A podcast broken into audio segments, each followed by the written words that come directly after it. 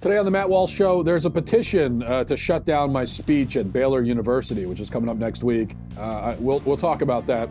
Also, a, a bunch of white people on Twitter were confessing uh, over the weekend to their white privilege, and it's a pretty, it's pretty absurd, but also kind of hilarious. So we'll discuss that. And a, a pro-life movie um, came out over the weekend, did very well at the box office, but the powers that be are conspiring against it, including giving this movie an R rating.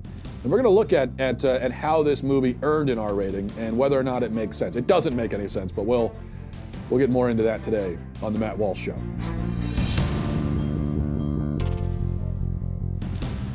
So I will be speaking at uh, Baylor University on April 9th. Uh, I'll also be at Boston University on, on April 4th. That's this Thursday. But the speech at Baylor has uh, a supposedly Christian school, by the way is attracting some negative attention. There's a currently a, a, petition underway to get the speech shut down. Uh, so far, over a thousand people have signed it. Last I last I saw, uh, calling for the cancellation of my event there. And I'm hearing from some students on campus that the outcry is is pretty severe on campus. Uh, so I could be walking into a bit of a chaotic situation here, but we'll we'll see. Um, let me just be honest with you about about this. I really take no pleasure in this kind of thing.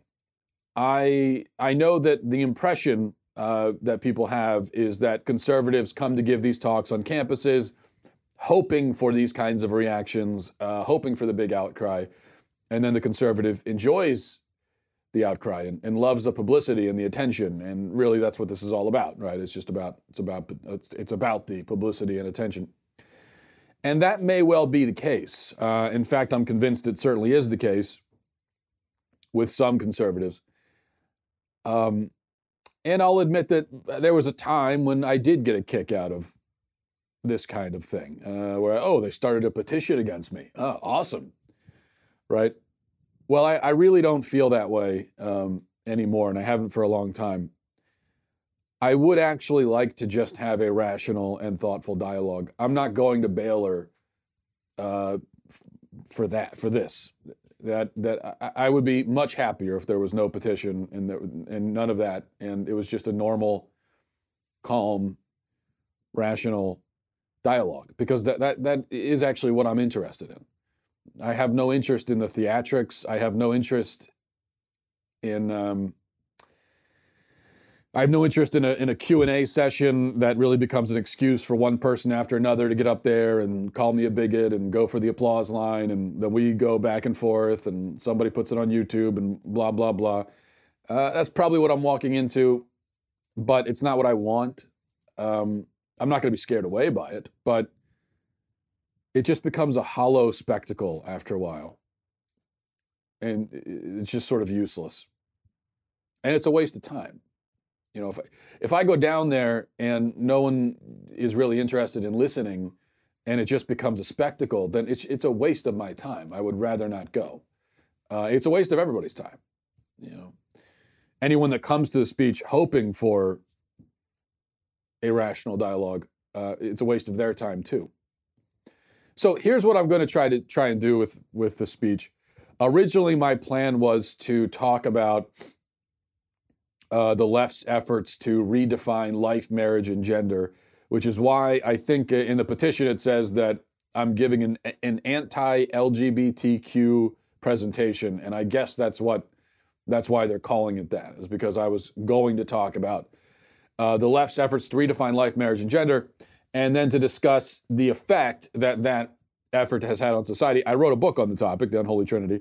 Um, so it, it's just basically that. But I suspect that many of the people in attendance will be of a leftist persuasion, and therefore a speech that sort of presupposes the premise that it's bad to redefine life, marriage, and gender won't be as useful. So maybe I won't do that. That doesn't mean I'm going to avoid these topics. No, no, don't, don't think that for a second.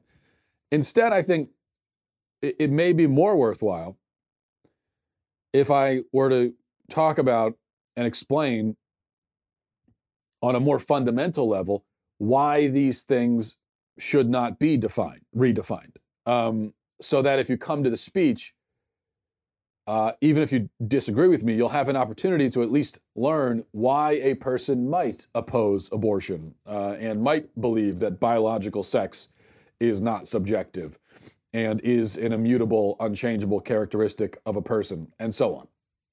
You can at least find out what it is exactly that you oppose. Um, if you're going to continue opposing it, you might as well know what the argument is that you're that you're against. And I think that you'll discover if you listen with an open mind that what is at the root of, of, of this belief system, if we want to call it social conservatism, whatever, what's at the root of it is not actually bigotry. Uh, that's not what it's about.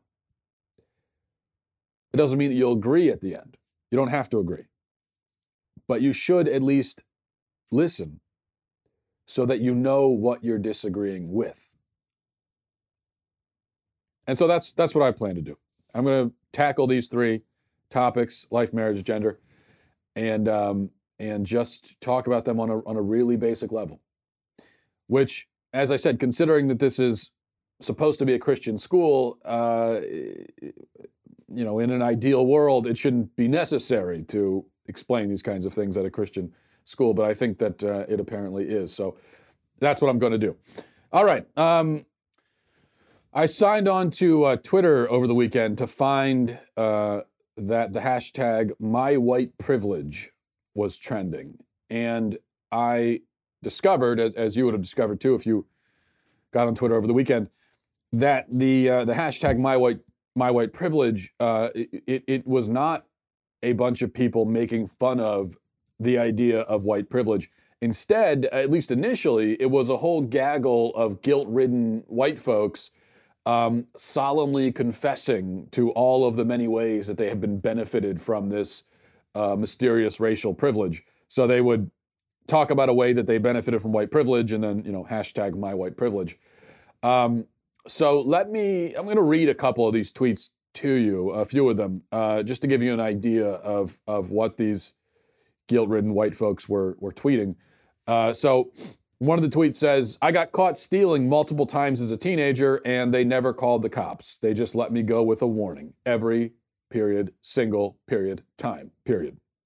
Hashtag my white privilege. Another one says, as a white woman, when I get back from the beach, my newly darker tan skin will be praised as making me prettier. It will be used as an opening to ask me about my vacation. No one will criticize me. Hashtag my white privilege. I don't even understand what, so what, when when people compliment you on your tan, that's because of white privilege? Or could it just be that they're being nice and you should just take it at that rather than you know implying that they're actually racist?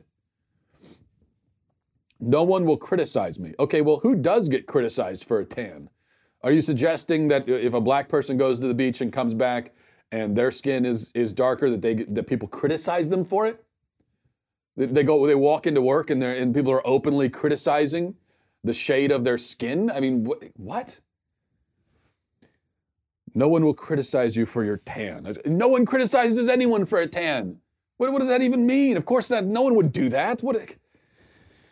That's white privilege. All right. Um, another one says, got financing to buy a house as a 30 year old pizza cook. I've never been denied a line of credit, actually. Hashtag my white privilege. Okay, so if, if someone in your exact same financial situation, everything is exactly the same, uh, except that if you had darker skin, you're suggesting that you would not have gotten that line of credit. They would have said, no, we're not going to give it to you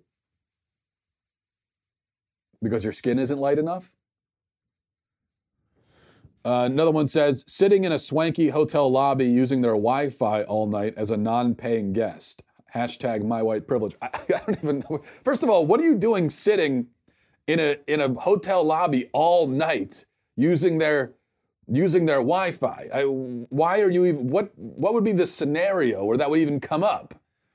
I mean, get a room if you're in the if you're going to be in the hotel all night using their uh, using their Wi-Fi.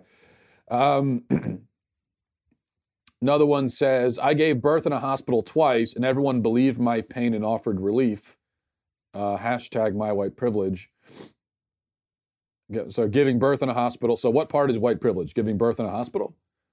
or you got pain medicine when you were giving birth, and that so if you were a, a black woman, they wouldn't have given you pain medicine. I, am going to need a citation on that. I, I mean, that certainly would be rather shocking. But uh, another one says, called the police in uh, Massachusetts when I lost the key to my bike lock. White firefighters showed up, didn't ask for any ID, proof that the bike was mine, or proof that I lived at that address, and cut the U lock off without question. Hashtag my white privilege. Who, who, why did you call the police? Because you lost the key to your bike lock? Uh, that's, you know, that's, that's just, I don't think that's a white thing. That's a rather absurd reason to call the police. That to me just strikes me as a spoiled urbanite thing. That's what that is. Um, upper spoiled upper class urbanite, which we'll talk about this in a minute, but that, that's more of a socioeconomic thing. It would never occur to me if I lost lost the key to my bike lock to get on to call 911. Um, but that's what she did.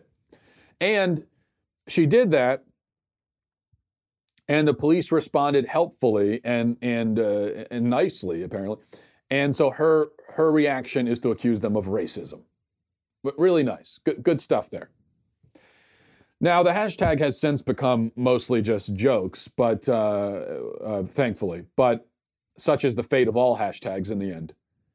Um, ha- a hashtag either fades off early or it lives long enough to see itself become a joke but initially this is the kind of thing you were getting um, so, and, and it's all it's all pretty ridiculous. Now, I don't deny that racism exists. Uh, I don't deny that there was certainly a time in our country when white privilege was very definitely a thing, um, though not a thing necessarily enjoyed by all white people, uh, certainly not in equal measure. But I think today, much of what we consider white privilege. And much of what we chalk up as racial discrimination has a lot more to do with age, gender, and socioeconomic status. I, I think that's some of the confusion you're seeing with this. For instance, as far as gender goes, there were a whole lot of tweets from white women saying, uh, talking about all the times that they've been pulled over and they haven't gotten a ticket or whatever. Well, I can tell you that every single time I'm pulled over for something, I always end up getting a ticket. Um, now, I don't get pulled over that often anymore. I'll talk about that in a minute. But if I get pulled over, I get a ticket. I don't get out of tickets. I've never gotten out of a ticket, ever. Um, my wife gets out of tickets all the time. So wh- we're both white. So what's really going on there? No, you see, that's not white privilege, that's female privilege. Especially if you're a young, uh, attractive woman. I don't think it really matters what your race is you're going to have an easier time dealing with police than you are if you're just a, an ugly guy like me. Now, um, but so as I said, I think I think what we've got here is age, gender, and socioeconomic status.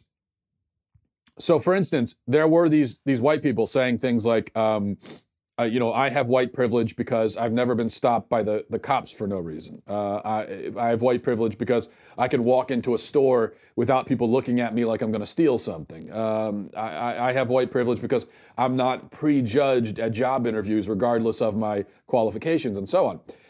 And as I as I as I was reading those, I thought to myself, well, wait a minute. All of that has happened to me. Not much anymore, but it did. When I was younger, when I was teenage to early 20s, I was pulled over frequently um, for for dubious reasons. I had my car searched a couple of times. I had uh, sobriety checks, even though I, I, was exhibiting no signs of inebriation because I was not inebriated. Um, as uh, I, I, can remember one, I think it was about I was maybe 21 or 22, and I got pulled over, and um, and I had like an hour before had one beer at a restaurant, and, and, then I drove home, and I was perfectly fine. I was not, I wasn't swerving or doing anything crazy. Um, but the cop pulled me out, had me do the whole sobriety checkpoint thing. I passed, you know, got an A plus. I was good to go. So that kind of, even though there was there was no indication, I think he pulled me over for going like 11 miles over the limit, and then next thing you know, I'm doing the sobriety checkpoint. Uh, there didn't appear to be any real reason for it, but that's what happened. And as a teenager, I would definitely be watched suspiciously when I went into stores. Um, in fact, I remember one time specifically, I went into a uh, uh, into a, a, store. I think it might have been a Rite Aid, and I was walking, you know, tor- towards the back of the store, and I distinctly remember, and I could hear the guy at the register call back over the over the radio, um, intercom, whatever, uh, not the intercom, but you know, um, he he called back to someone who I assume was in the back of the store, another employee, and he said, uh, "Watch the guy with the hat." He was telling the other person to keep an eye on me because he was afraid that I was going to shoplift. Uh, there were when you know when I was growing up, there were some restaurants around town and other establishments where my friends and I weren't even allowed to set foot inside after a certain hour. Um, that wasn't a rule that was singling us out specifically, but teens in general. There were there were places where um, if you were under the age of 18, you couldn't go in with a group uh, unless you were with an adult after a certain after a certain time. And but of course, none of this was was racial. Um, this was really about age, and I think to some extent gender as well. So when you hear how young black males are treated, I think oftentimes the young male part is far more relevant than the skin color part. I think it's young males, uh, young guys who are teenage, early 20s, they're treated a certain way by society and by businesses and by police officers um, because certain assumptions are made about them and not entirely without basis. Because young guys tend to do stupid, destructive, dangerous, illegal things. And, and, that's just the reality. And I think that's where a lot of this comes from. Now, these days, I rarely get pulled over um, unless I really am speeding. Because usually I'm, you know, usually I'm I'm I'm driving my wife and my kids and uh, I'm dressed like a nerd, and we're listening to like the Wiggles soundtrack or something in the car. Um, and I tend not to attract a lot of attention from police that way. Now, why do you think why do you think cops are not so suspicious of me now, but they were when I was 16, 17, 18? Like why why do I hardly ever get pulled over now, but I got pulled over a lot at that age? Especially if I was driving in a car with four or five of my friends who were also my age. We tended to get coincidentally pulled over a lot. Why do you think that is? I was white back then too. Okay, this isn't a Michael Jackson situation. Now, who do you think is more likely to be pulled over? A black a black man my age who's also driving his kids and his wife around in a minivan, also dressed like a nerd, listening to kid songs or whatever, coming back from from church or wherever else. Or a 17-year-old black teenager in a car with other teenagers dressed like teens dress, acting like teens act, uh, listening to, you know, ha- having the music blasting and all that. Who, who, who is more likely to attract attention from police? And in this hypothetical, the race is the same. But I think we all know that the 17 year old with the other 17 year olds, he's going to attract more attention uh, because of his age and his gender. So, age and gender are factors. Also, socioeconomic status, status is a factor. If you're a white person living in a trailer park where half of the residents are on meth, um, people are going to make unflattering assumptions about you. They shouldn't, uh, but they will. And I know the response to that is people will say, well, well, a, a white person uh, may be treated unfairly, but it, it won't be because he's white. Well, affirmative action seems to blow a hole in that theory. But even aside from that, where do you think the term white trash comes from? A poor white person who lives in a trailer park is going to be called white trash. Actual trash. His existence is being compared to trash, to a heap of garbage.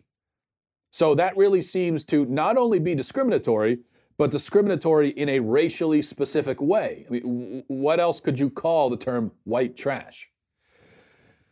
So there's socioeconomic uh, element to this as well. But when we talk about white privilege, we talk about racism, you see all these tweets. None of those factors are even considered. It's just assumed that it has to always be racial.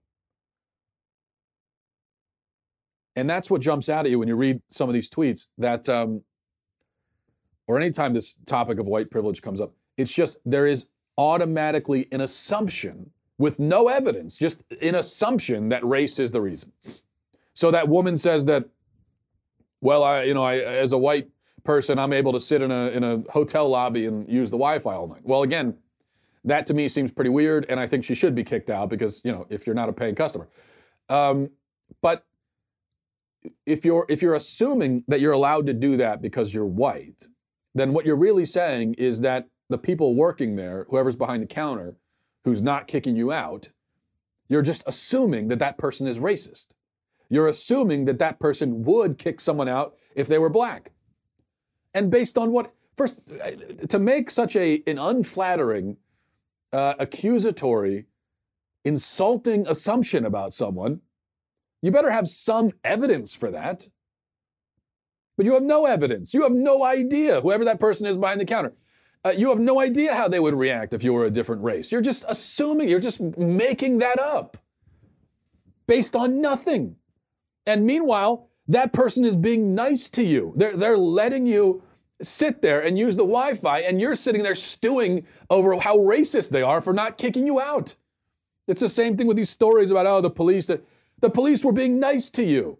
They were, they were, they were being helpful. And, and your response is to assume that they're racist? To say, oh, yeah, well, I bet you wouldn't do this if I was black. How do you know that? It's, it's a, it, these are assumptions with no evidence. That's the problem if you're going to accuse someone of racism, you need to have some kind of evidence for it. But of course, no one feels any need for that anymore. All right. Um, the movie uh, Unplanned came out this past weekend. It's the true story of Abby Johnson, the former Planned Parenthood clinic director who um, left uh, Planned Parenthood and became a, a pro life advocate and the movie shows how this conversion happened. I haven't haven't seen the movie yet, but I've heard uh, good things about it. The film did remarkably well at the box office. I think it finished in like f- fourth or fifth place um, for the weekend, which is impressive uh, when you consider the small budget for movies like this. Uh, and, and, also the fact that various TV stations refuse to run ads for it. And some funky things are happening with social media, uh, with Twitter apparently it would seem, uh, preventing people from from following uh, uh, unplanned on Twitter and other uh, anomalies happening as well on social media. So the the the deck is stacked against the movie, as you might expect with a pro life movie, and yet it's still being as successful as that. But the most striking way that the powers that be have tried to interfere with this movie and prevent people from seeing it is in the rating. Okay, now this movie was given an R rating. Why was it given an R rating? Well, uh, Abby Johnson wrote an article explaining the two scenes that earned it an R rating, uh, and it's really these only only these two scenes. It's not like this movie has uh, is filled with profanity or sex or anything. I I can pretty much guarantee you there's none of that um, uh, on either on, on either score. But there were two scenes that earned it the R rating. And um, let me read Abby Johnson's explanation or description of those scenes. And you tell me if you think this earns it, should earn it an R rating. Um, so it's, uh, she says, uh, so why the R rating for two scenes? The two scenes that the movie team was determined to recreate accurately at my insistence because they are important for people to see. The first is a CGI recreation of what I saw on the ultrasound screen when I assisted in the abortion procedure that convinced me of the humanity of the unborn. You will see what I saw a baby of an ultrasound uh, on an ultrasound screen in black and white 2D. You will see the abortion instrument, which looks like a big straw in real life and like a dark line on the ultrasound, introduced into the screen. You will see the baby struggle against it. You will see the baby first slowly, then quickly disappear into the instrument as it does what it is designed to do. It is important for you to know that this was a CGI recreation and not footage from a real abortion, but it sure looks like what I saw. I think this scene is so important for teenagers and older children to see because it feels it tells the, the truth about what our culture keeps trying to insist is a right and a freedom. No one will be able to see this scene and then, and then say they don't know the truth about abortion. The second scene was uh, that was cited as a reason for the R rating is a scene that recreates my awful experience with the abortion pill. Ashley, the actress who plays me, did a fantastic job uh, capturing both my physical pain and my fear. I won't lie to you, the scene does show some blood. In real life, I hemorrhaged so badly I thought I was going to die. The movie captures that without gratuitous or uh, without being gratuitous or gory. I think the producers walked that line well. Okay, so those are the two scenes, um, and they certainly sound like uh, intense, um, harrowing, difficult, upsetting scenes. But they're not gory. Um, it, it sounds like there. She says there's there's some blood in, in the second scene with the abortion pill, but um, it sounds like there's not a whole lot of blood. But see, here's the problem though. Uh, the only way you could possibly justify giving a movie an R rating uh, based on the two scenes I described there is if you're admitting that abortion is an act of violence against a human being. That's the only way you could justify it. In other words, only a pro-lifer could, could possibly agree with the R rating. And I am pro-life and I don't agree with it. But if you're not pro-life, you, you, you couldn't possibly agree with that. Because according to non-pro-lifers, and, and, and by the way, I think the, MP, the MPAA, the, the you know the uh, Motion Picture Association, uh, I, I don't think that they are stacked with pro-lifers. I could be wrong, but I tend to doubt it. So what not what what pro-abortion people tell us is that abortion is just it's it's a just a medical procedure. It's like going to the orthodontist. It's like getting gallbladder surgery. Now, let me ask you, if there was a movie that uh, had no profanity, no sex, um, no violence, except it did show a gallbladder surgery, do you think that movie would earn an R rating? It might earn PG 13, but even that, I, who knows? Maybe it wouldn't even get that much. So, how does that work? If, it, if it's just a normal medical procedure, which is what pro, abortion people say, then how could you possibly give that an R rating? In fact, uh, you should be, as a pro abortion person, you should be saying, yes, you should be encouraging people to watch the movie.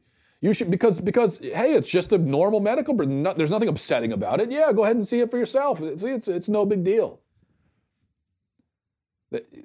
that that's how you know. That's how you should know that something is up with the pro-abortion side, is because they talk about abortion in these dismissive uh, terms, saying it's no big deal, it's just a medical procedure, um, or even though they'll, they'll, even paint it as a as a as a positive and joyful and, and good thing.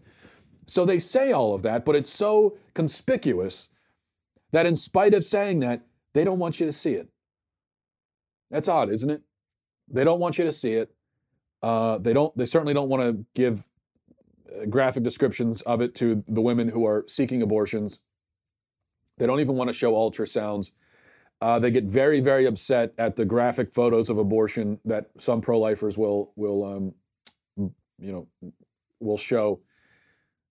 But again, uh, what are you upset about? What are you afraid of? That's just it's just a medical procedure, and that's just a it's a clump of cells, right? It's not a, not a person, so who cares? I mean, if you're pro-abortion, you should be the one showing gr- the graphic photos because they're not even really graphic according to you. It is again no big deal. So there's a, there seems to be a, a bit of a disconnect there. Somebody wrote into the show last week and made a, another great point, um, talking about disconnects and contradictions.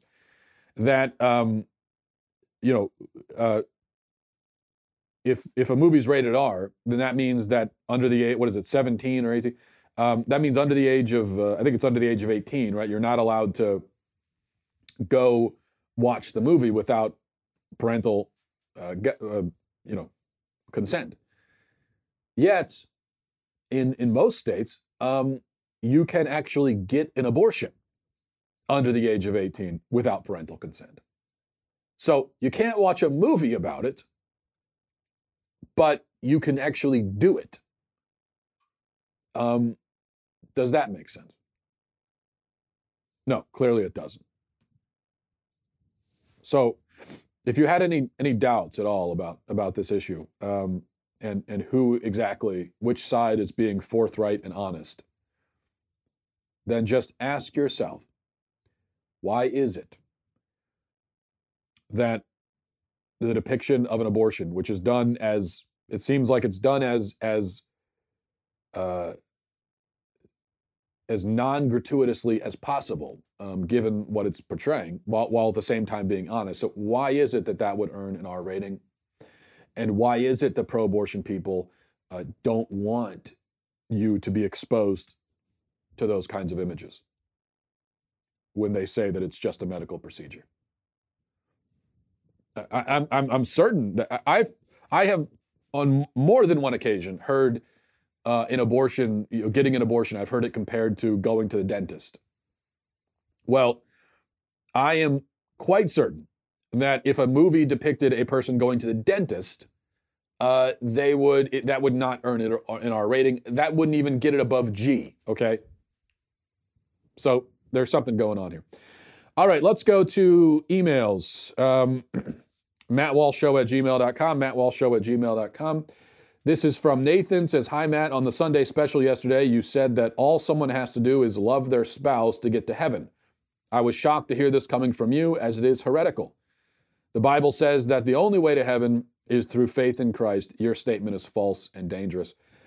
Uh, yeah, I got several emails like this, so I thought I should address it. I was on Ben's Sunday special show yesterday. Thought it was a fun conversation, good conversation. And in the course of the conversation, we talked about um, the afterlife, which actually was just an extension of a conversation we were having, having off the air before the cameras were rolling. Um, and then they said, just save that for the for the show, and so we did. We kind of just picked it back up when the cameras were rolling. And he asked me about my ideas of heaven and hell, and uh, so we we talked about it uh, from that starting point. At one point, I posed the question, not a statement really, but a but a question can someone who has love in their heart, someone who loves, who truly loves, not someone who just has the emotional experience of affection, but someone who really loves, can that person go to hell? Now, notice I, the question I'm asking is can they go? It's not even do they go, but, but can they? Is it even possible? Or is hell a place entirely devoid of love. Now, I, have always understood hell as a place that is devoid of love, and I think you know I, I don't think anyone would would would disagree with that. Um, that's how it seems like everyone describes hell. It is a it is a a, a place we don't, we don't know exactly we, we can't go into great detail describing it, but it does seem that it would be a place completely devoid of love. There is no love or joy in hell. Um, now, if love were a place where love, if I mean, if hell were a place where love can exist, then the whole idea of hell is just monstrous and I think untenable. If hell is a place where even the loving and virtuous may be tortured for all time, then well, I, I, I just I find such a thing very difficult to believe. Um, but if we agree that hell is a place where love cannot and does not exist by definition, that is that's what hell is. It's, it is the absence of love and joy. Um, if that's the case, then what about a person who never comes to explicitly believe in Christ for whatever reason, but who really does love their spouse? Or their child really loves. Again, not I'm not talking about emotional affection, which we often excuse we, we often confuse with love. I'm talking about actual love. Can that person go to hell is the question. If so, then we're back at this problem where, well, that means that love exists in hell, and that's not how any of us think of hell. And, and, and by the way, if a, if a person with love in their heart can go to hell, then that means that um, not just love is existing in hell, but then also other things as well. Because think about it: if someone goes to hell and they love their spouse, let's say a man a man who loves his wife goes to hell, okay, uh, and then let's say that his wife does not go to hell. Well, the man is still going to love his wife, and not only that, but he's going to find some joy in the fact that his wife is not with him, that his wife is in eternal paradise. Um, so that means that now you've got love in hell, you've got joy in hell, and you've got selflessness in hell. And it's all happening inside a person who, you know, it starts to seem is, is pretty out of place in that environment, right? A person who has this selfless, joyful love in their heart. Well, what are they doing there? Um, and, and again, how can they even be there? Now, I'm not the first person to ask this question or to try to deal with it. C.S. Lewis, as I mentioned on the backstage special, um, C.S. Lewis uh, dealt with this, and uh, that's the Great Divorce, the, the, book Great Divorce, which I mentioned on the show, is really deals with this a lot. And uh, his solution to the problem was he he basically said that um, if you have love in your heart, uh, any amount of love for anyone, then God can take the embers of that love and he can fan them and ignite them. So he can he can work with it. Even if you come to him just with those little embers, he can work with that. He can take that, he can do something there. The people in hell are the people utterly devoid of any love, any virtue, anything. They've, they, they, they've got nothing going on. It's, it's complete emptiness and God has nothing to work with, and so they're in hell. But if even if there's just that little little spark, that little spark of love, then not only is that something God can work with, but that that spark it just can't be in hell. It can't go there. And that's what Great Divorce is really all about. And and um, that's you know there are all these scenes in, in the book, The Great Divorce, where you've got um, these conversations between pe- a person who's coming from hell, and in the book, you know, you've got the the people in hell have this opportunity, and it's, it's obviously all very allegorical and, and, and poetic and everything. Uh, he, he's not suggesting that this is literally how the afterlife works, but in the book, um, you've got these souls in hell who essentially take a bus to the to the outer rim of heaven and then someone that they knew from their physical life who is in heaven comes out to meet them and essentially tries to convince them to come to heaven. But in almost every case, the person, even though their heaven is being opened up to them, they they decline it and they say, "I don't. No, I don't." They they come up with reasons why they don't want to go to heaven. Um, and the reason why they decline the invitation in every case is because they have no love. They, they, they don't, they're hearing these descriptions of what it's like to be in a place full of love and selflessness, and it just doesn't appeal to them. They don't want that. So uh, again, uh, not a clearly not a literal description of how the afterlife works, but it's just dealing with the concepts of well, what does it? What does this mean? And and and we all say that uh, people who go to hell choose it. Well, how does that work? Why would anyone choose it? How does it work to actually choose hell? And that's what uh, C- that's what C.S. Lewis is trying to deal with. I think it makes a lot of sense. So yes, the Bible says that we only go to heaven uh, through Jesus, but that means that Jesus decides who goes. So who are we to say what criteria he makes? He uses to make that determination. And if you think that the only criteria is just the intellectual acknowledgement of Christ's lordship, um, that the only thing you need to do is go, oh, yeah, yeah, Jesus is God, sure.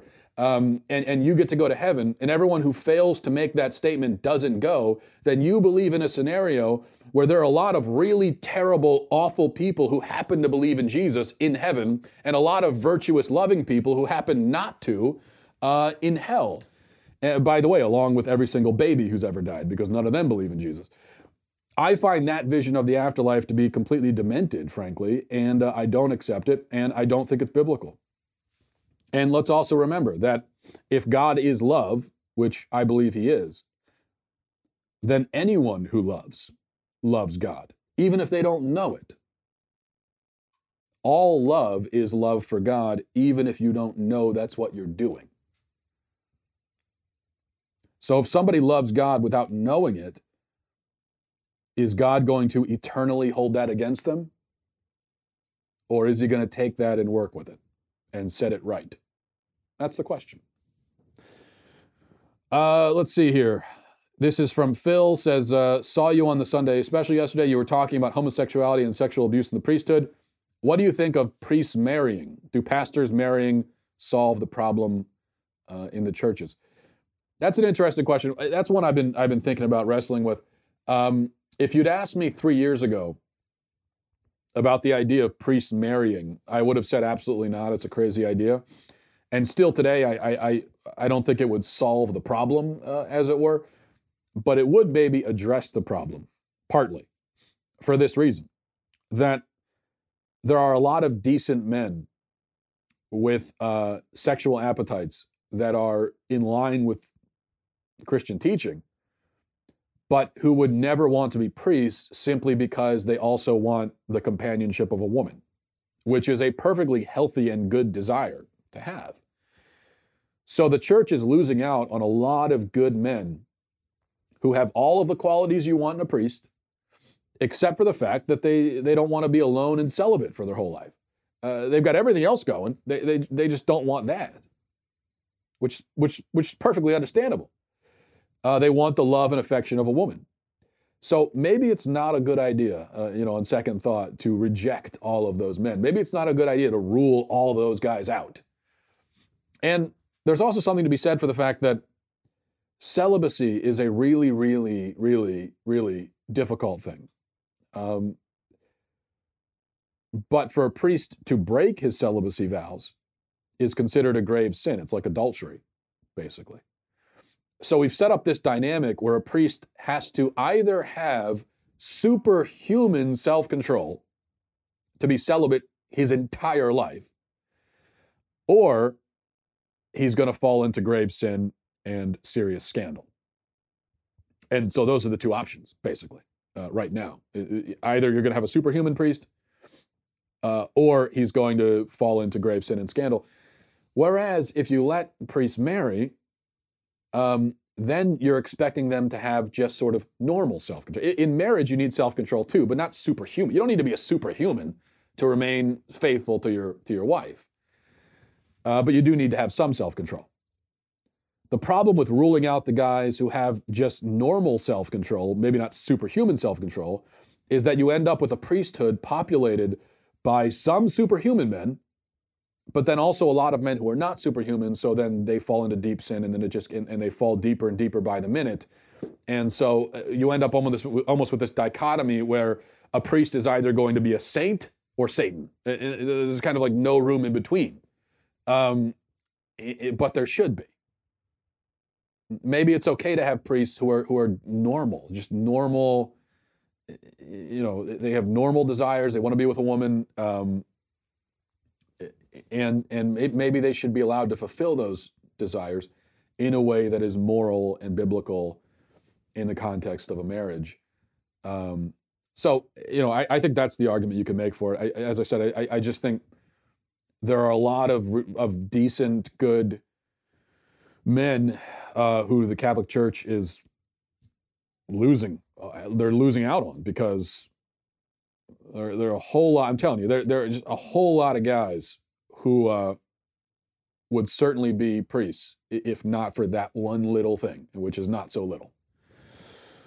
All right. Um, we'll see. We'll do one more. This is from Brendan. Says, "Hey Matt, big fan. In fact, I, I lately I think I uh, might enjoy your show more than the Ben Shapiro show. Although I don't tell him I said that. Well, I just I put it out there.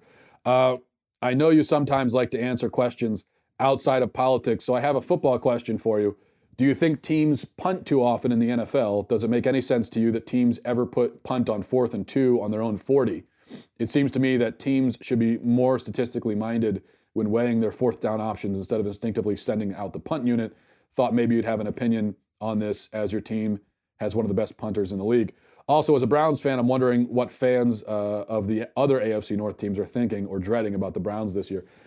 P.S. Can I get a shout out to Christendom College? Uh, yeah, shout out to Christendom. Actually, I have two two of my siblings went to Christendom, so great school. Um, yeah, I think I've talked about this before on the show with punters. I, I, I totally agree with you. In fact, I think um, it would make a lot of sense to just have a policy as a as a as a head coach in the NFL that you're never going to punt once you get past your own say 35 yard line. Once you're past your own 35, never punt. It just it as you say it doesn't make sense statistically. When you punt the ball, now, fourth down is still a down. That's a down where you have the ball and you can do whatever you want with it. You could try to score. You know, every time you have the ball, it's an opportunity to score. Well, when you punt, there's zero, basically zero chance of scoring unless there's a fumble or something on the return. And you're, you're, you're just giving the ball back. You're saying, all right, you can have it. I think that only in the most extreme circumstances in a football game should you ever willingly give the ball back to your opponent. I think that's the basic principle here. I know that it seems unorthodox because we're so used to people punting.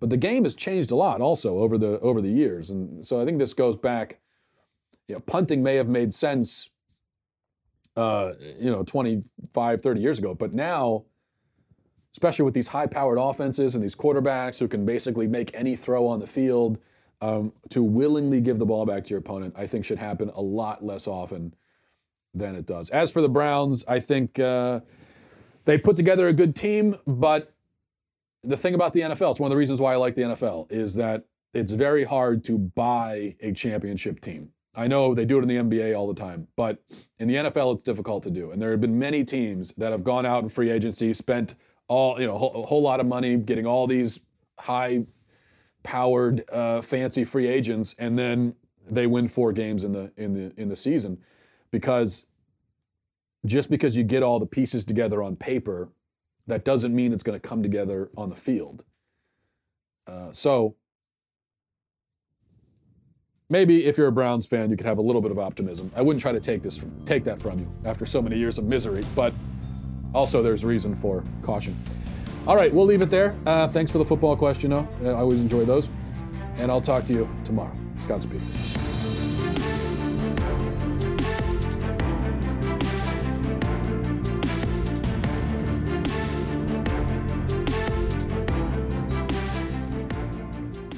Today on The Ben Shapiro Show, creepiness finally comes back to haunt Uncle Joe Biden. That's today on The Ben Shapiro Show.